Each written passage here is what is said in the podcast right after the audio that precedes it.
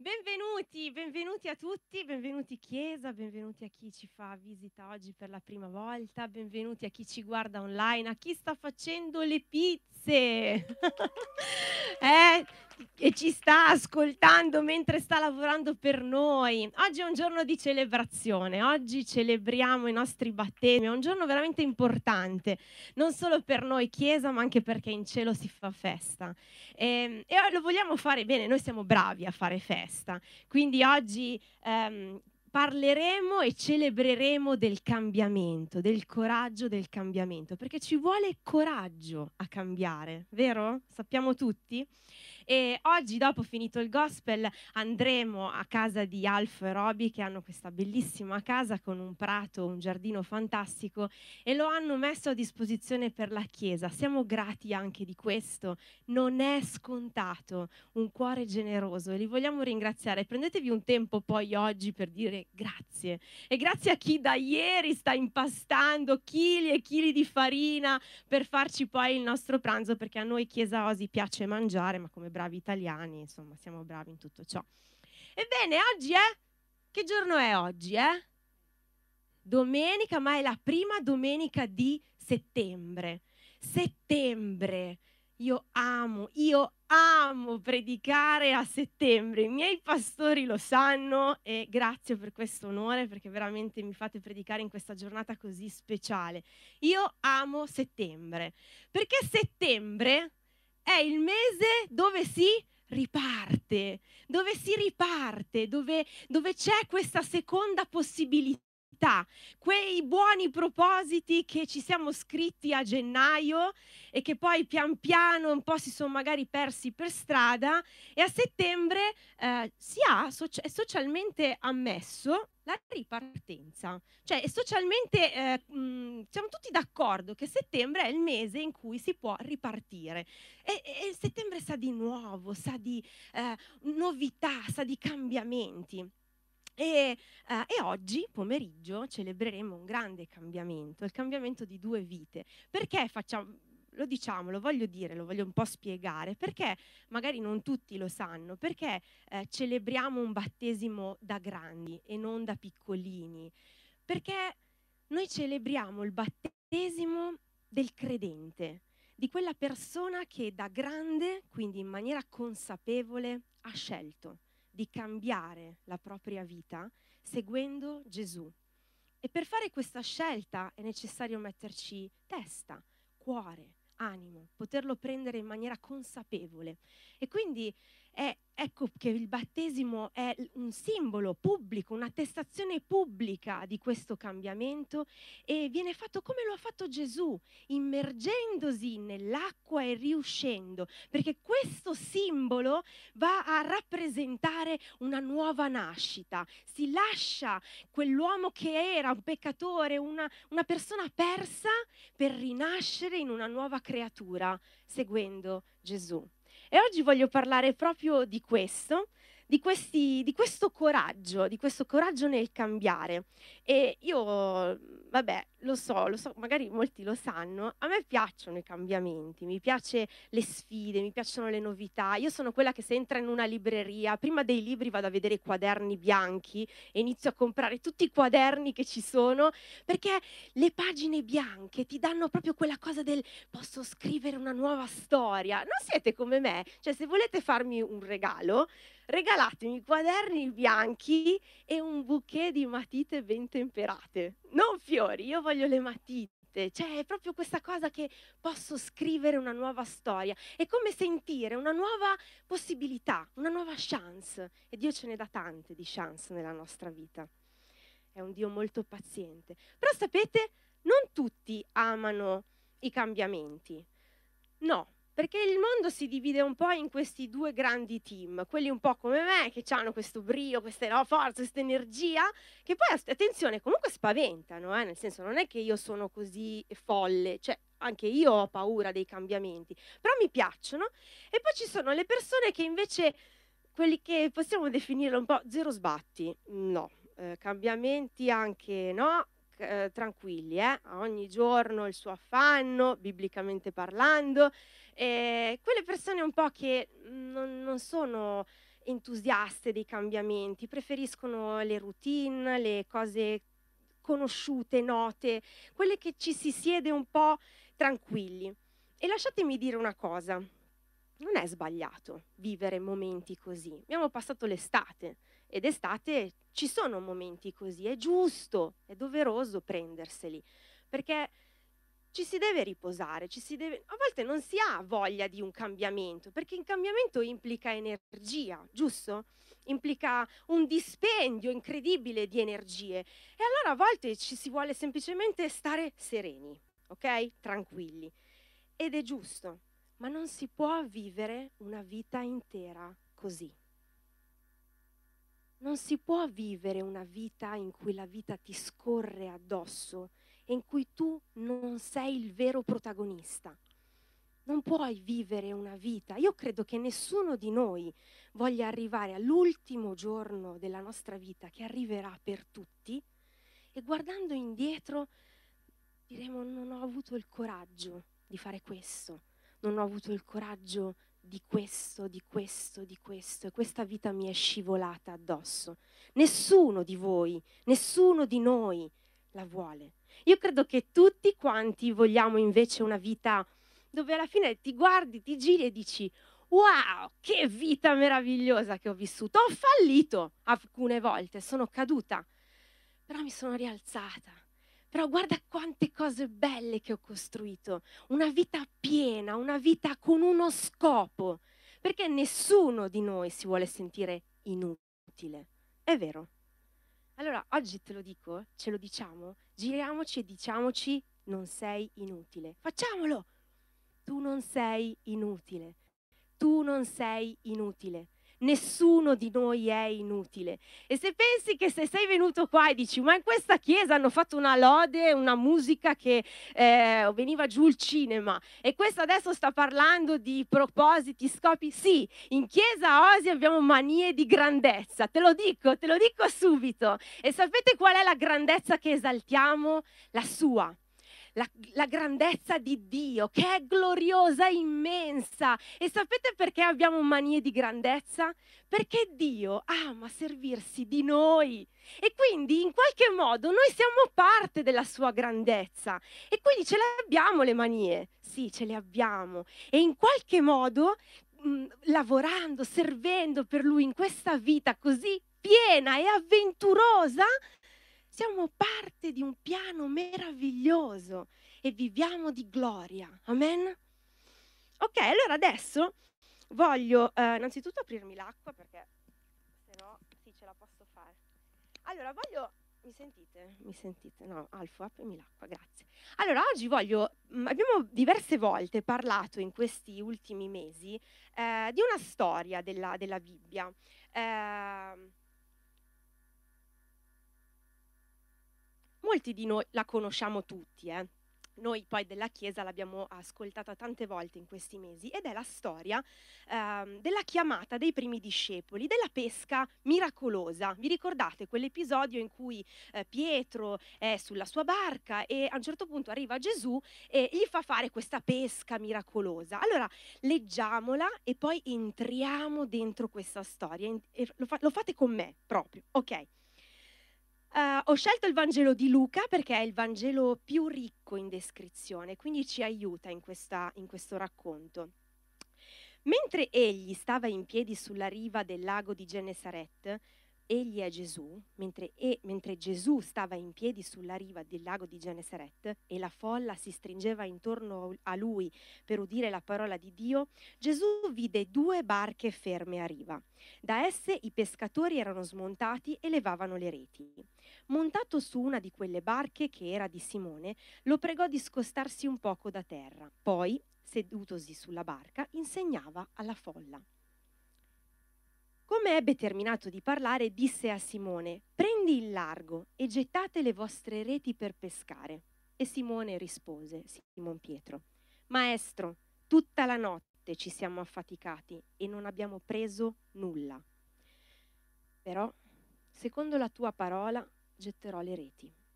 Allora fecero segno ai loro compagni dall'altra barca di venirli ad aiutare quelli vennero e riempirono tutte e due le barche tanto che affondavano.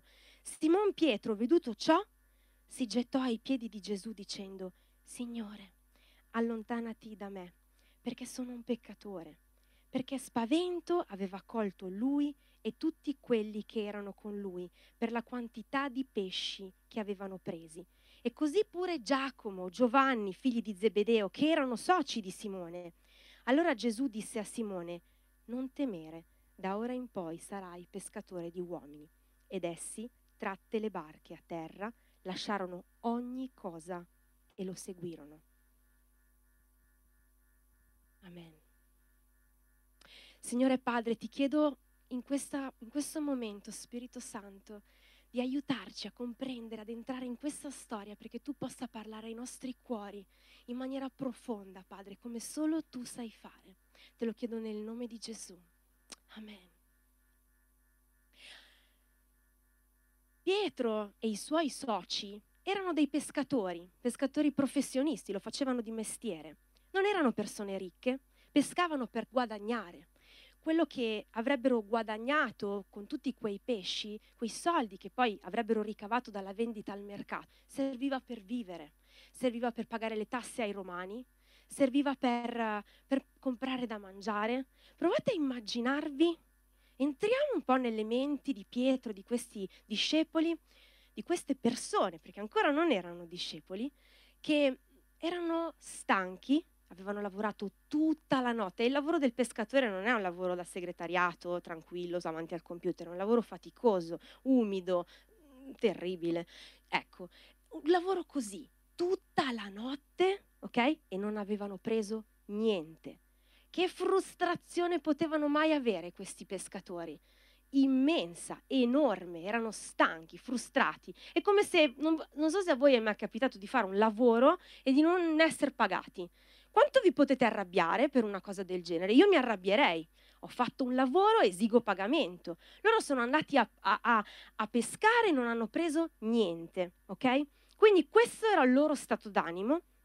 E poi c'è Gesù che gli dice, fammi salire sulla tua barca, così che, perché salire sulla barca? Così che la sua voce sull'acqua sarebbe stata amplificata e la folla davanti avrebbe potuto ascoltare meglio le parole di Gesù. E Pietro, che probabilmente era stanco, affaticato e stressato, se ne voleva solo andare a casa, gli dice, vabbè, sali, ok? Fa salire Gesù sulla barca, Gesù fa quello che deve fare, quindi insegna alla folla, poi si gira e gli dice, Pietro, uscite e andate a rifare tutto da capo. Provate a pensare come si sentiva Pietro. Ok, c'è un, una serie che i nostri pastori ci hanno invitato tante volte a guardare, che è The Chosen, è una storia del Vangelo di Gesù, che ci aiuta a capire un pochino meglio queste storie. E io oggi ve la voglio far vedere, così entriamo proprio bene in questa storia. Ora ho degli affari da sbrigare con il mio nuovo amico.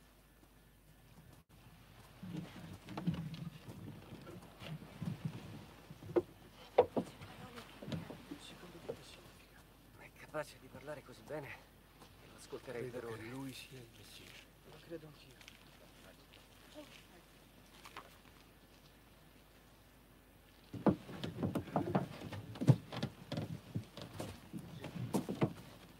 Gettate ancora le reti in acqua. Solo un'altra volta. Eh, non voglio discutere con te, maestro, ma abbiamo pescato tutta la notte per niente.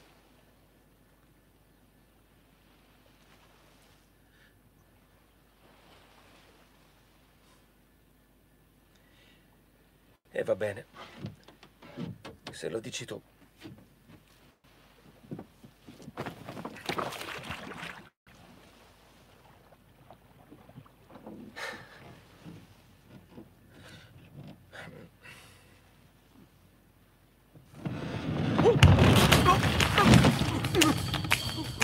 Tira!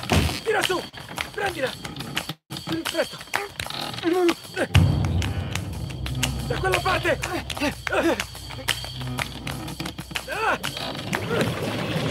Venite! Venite! Venite qui! Aiutateci! Aiutateci! Andiamo!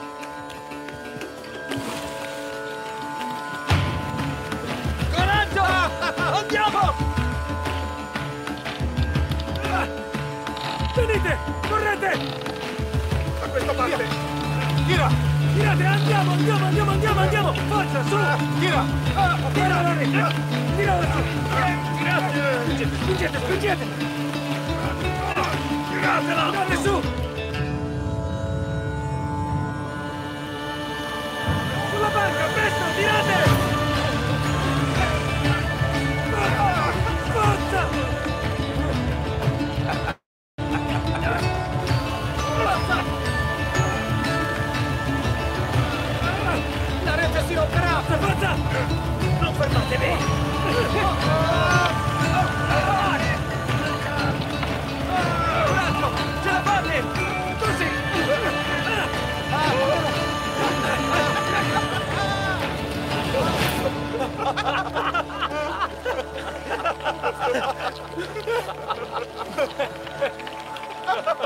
Simone! Te l'avevo detto! Te l'avevo detto! Te l'avevo detto!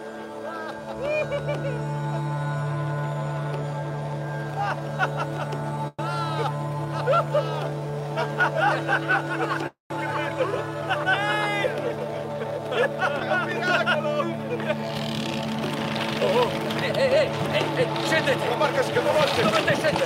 Scendete!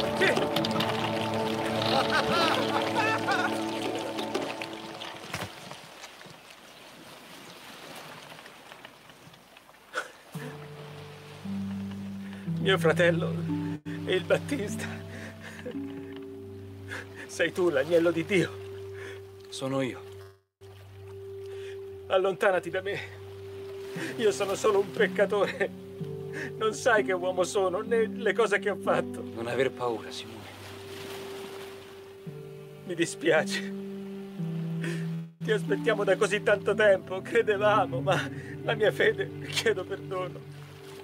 Solleva il capo, pescatore.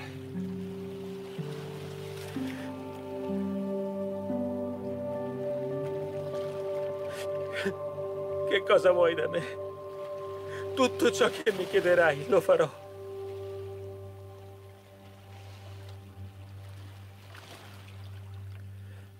Seguimi.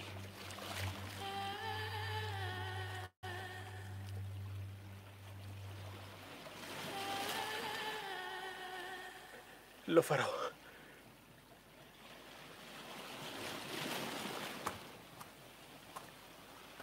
Maestro.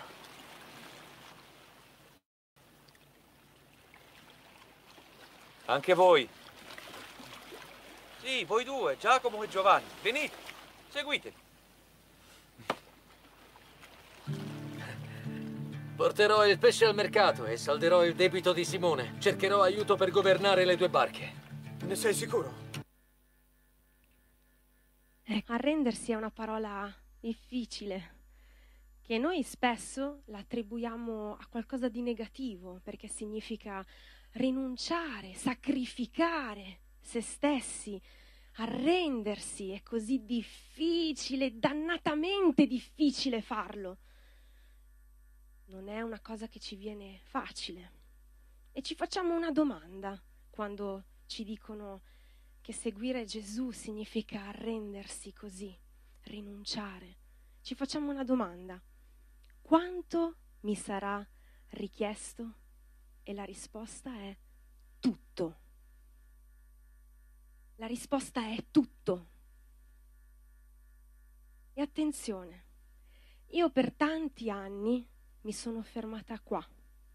Quando da ragazzina, l'ho raccontato tante volte quando ho predicato anche del mio passato, i miei genitori mi costringevano ad andare in chiesa da adolescente e oggi li ringrazio per averlo fatto, perché veramente quei semi hanno poi eh, a suo tempo portato eh, il frutto giusto. Ma io sapevo, quando entravo in quella, in quella, chiesa, tante volte il pastore predicava ed era come se la parola entrava dentro di me ed era qualcosa di, di forte che sentivi dentro, ok? Nello spirito sentivo, seguimi. E No, perché la risposta era che dovevo sacrificare tutto. Ma voi ce la vedete una ragazzina di 13 anni, 14 anni, 15, che doveva sacrificare tutto? Ma no, non ero pronta, non mi sentivo pronta, perché tutto era troppo, era eh, dover sacrificare la mia libertà da adolescente ribelle, era sacrificare le mie scelte, le mie, la mia emancipazione, tutto, tutto, no e scappavo. La verità è che io fuggivo la presenza di Dio, la fuggivo, fuggivo dalla presenza di Dio, perché sapevo, perché lo Spirito, lo Spirito ti parla, lo Spirito parla dentro e lo sentiamo. Non sono io che parlo, io, Dio si sta usando di me, ma se senti è lo Spirito che parla, è lo Spirito Santo che è tanto presente quanto io sono qua, quanto tu sei qua. Lui c'è e lui parla ai cuori e ti, e ti sta dicendo seguimi. E sapete perché per tanto tempo io mi sono fermata a questa domanda? Perché mancavo la successiva. Mancavo la domanda dopo. Che cosa otteniamo con una vita arresa e piena a Gesù? E la risposta è la stessa. Tutto. La, la risposta è la stessa. È tutto. E le ho scritte perché scrivevo questa predica e piangevo. E ho detto io devo, devo scriverle le cose perché se no mi perderò domenica. Otteniamo la sua pace impenetrabile, la sua gioia indescrivibile, la sua libertà inspiegabile, il suo amore esorbitante, la sua misericordia generosa otteniamo la sua grazia immeritata, la sua presenza rilassante e la sua saggezza rassicurante. Otteniamo tutto questo, tutto. E allora dici, vabbè, quindi significa, perché si fa questo errore, di pensare, vabbè, allora dopo hai avuto una vita fantastica, niente problemi, niente di niente, perché se hai ottenuto tutto, allora i problemi non ci sono più. E invece no, otteniamo, otteniamo tutto, ma i problemi busseranno lo stesso alla nostra porta. I pesi li avremo lo stesso sulle nostre spalle. Ma con tutto questo vi assicuro che è diverso vivere la vita. Il gioco lo porta lui la sua pace impenetrabile ci difende, la sua libertà ci fa scudo. E tutto è vivere una vita piena, è vivere una vita ricca, che ha scopo, che non è inutile, è una vita avventurosa, non è un film noiosissimo francese di quelli che non puoi vedere, è una vita piena di avventure, ok? È una vita così. C'è qualcosa di, di inspiegabile, una forza inspiegabile e sconosciuta ai più che attrae Pietro e i discepoli a Gesù. Non so se ve ne siete accorti.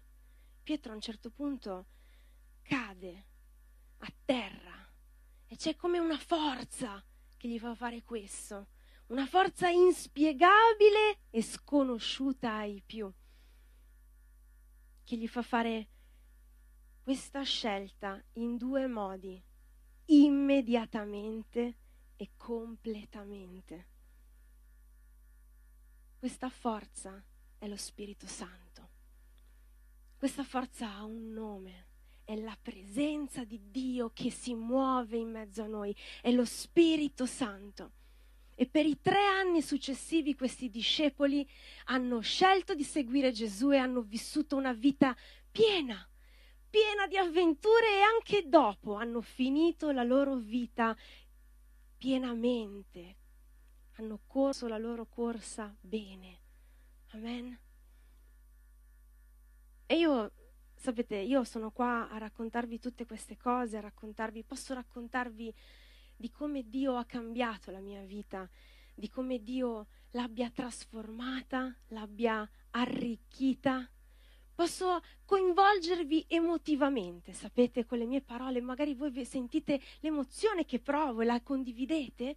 Possiamo vedere questo filmato e guardare la gloriosa opera di Gesù e quanto queste vite si sono trasformate.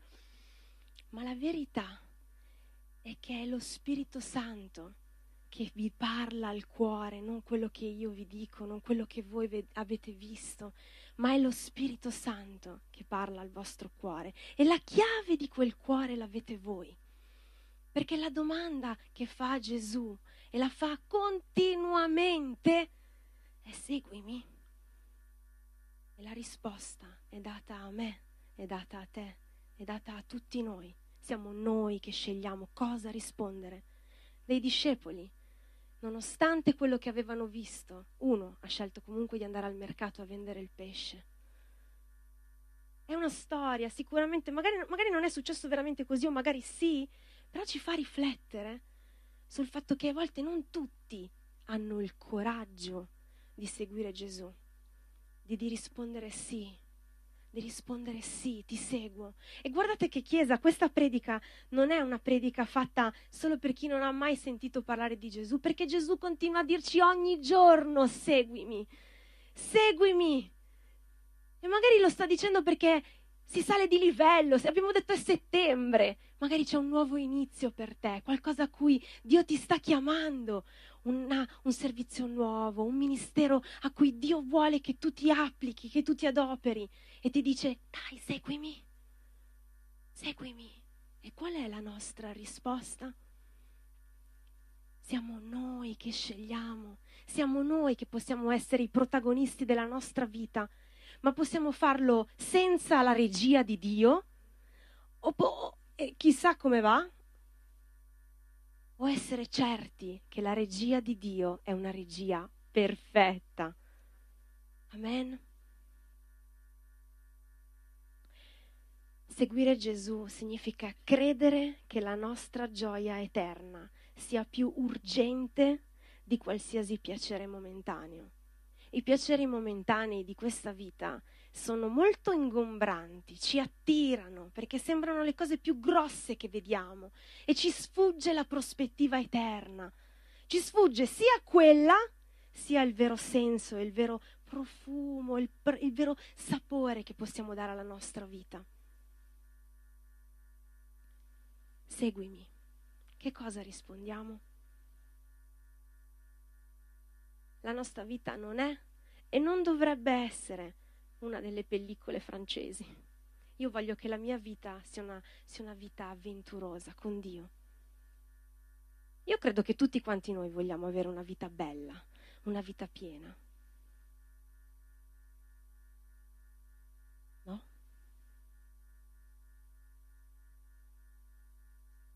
non ho tante cose da dirvi.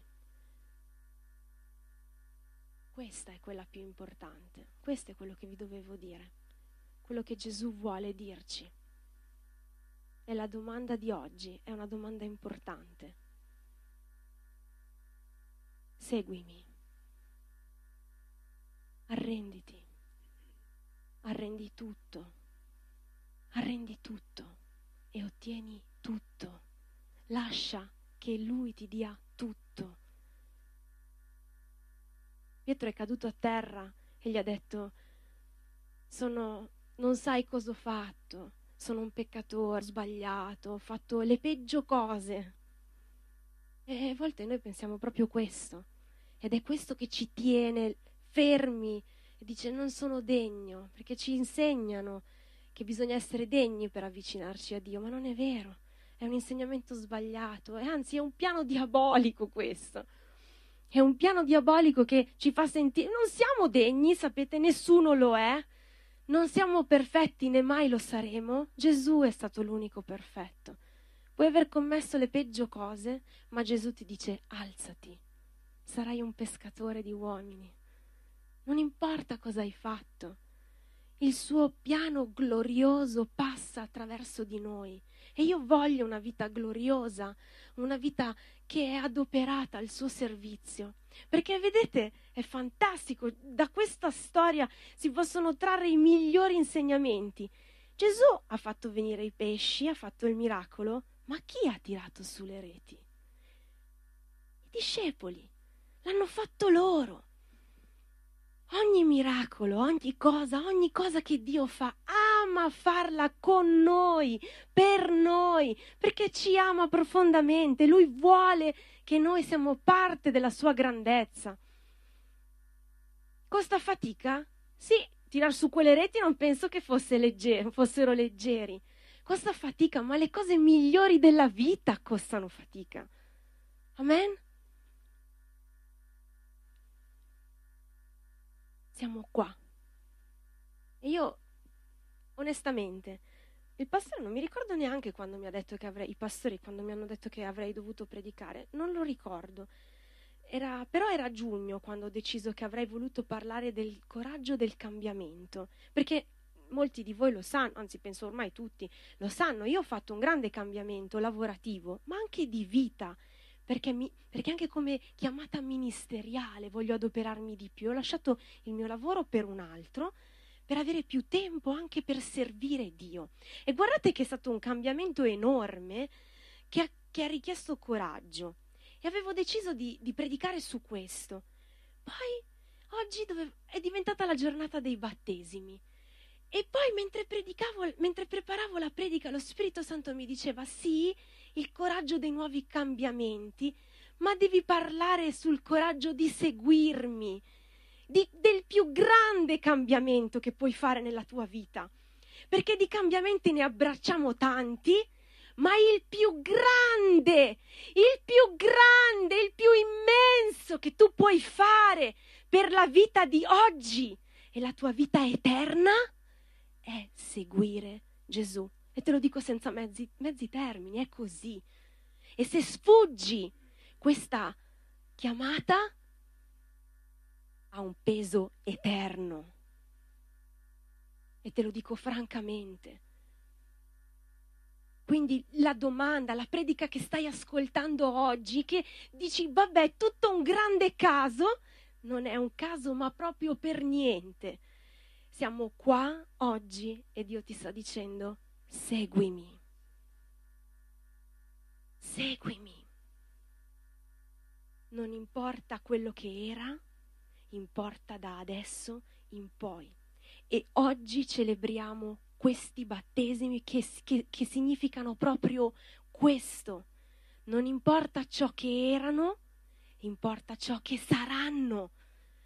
Non sono, due, non sono due ragazzi che non hanno mai fatto errori nella loro vita, li hanno fatti, non sono degni, nessuno lo è, lo ripetiamo, ma loro diranno pubblicamente, io ti seguo Gesù, da adesso in poi e per ogni giorno della mia vita scelgo questo, scelgo di dire sì, ti seguo, costa fatica sì, ma ho tutto oggi, domani e per l'eternità. Non ho altro da dire, perché la risposta è la nostra. E non sono le mie parole, io sono onorata, sapete perché so che la grandezza sua passa attraverso le mie parole. E questa grandezza la condivido, e la mia mania di grandezza di cui parlavo prima è questa. Sono onorata di poterlo, poterlo dire. È il privilegio più grande che ho nella vita. E fino a che avrò respiro, lo dirò. Dio è immenso. Amen. Alziamoci in piedi, prendiamo questo momento di, um, di preghiera, di preghiera intima, di riflessione personale. Lasciate che lo Spirito Santo possa parlarvi.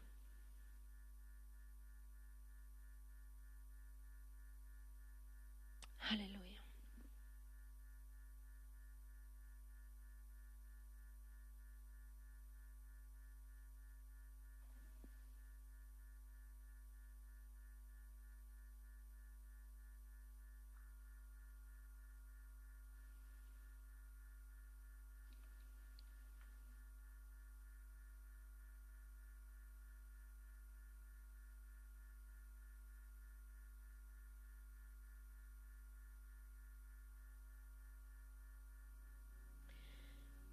Fate questo con me. Chiudiamo i nostri occhi, non guardare chi è a destra, chi è a sinistra, non guardare niente, non guardare nessuno. Prendi questo momento per te, per te solo.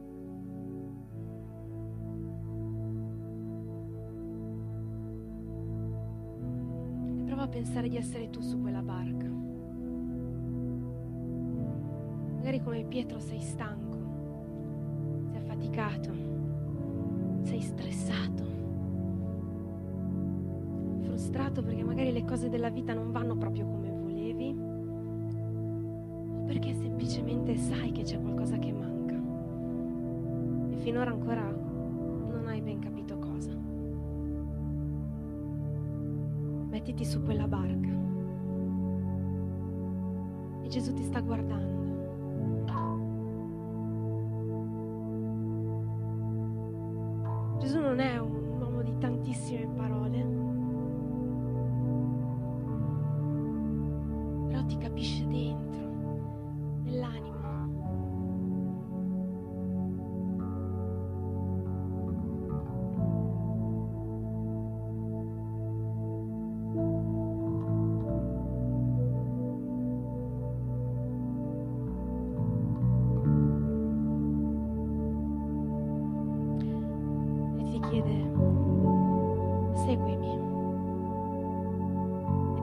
Quella barca,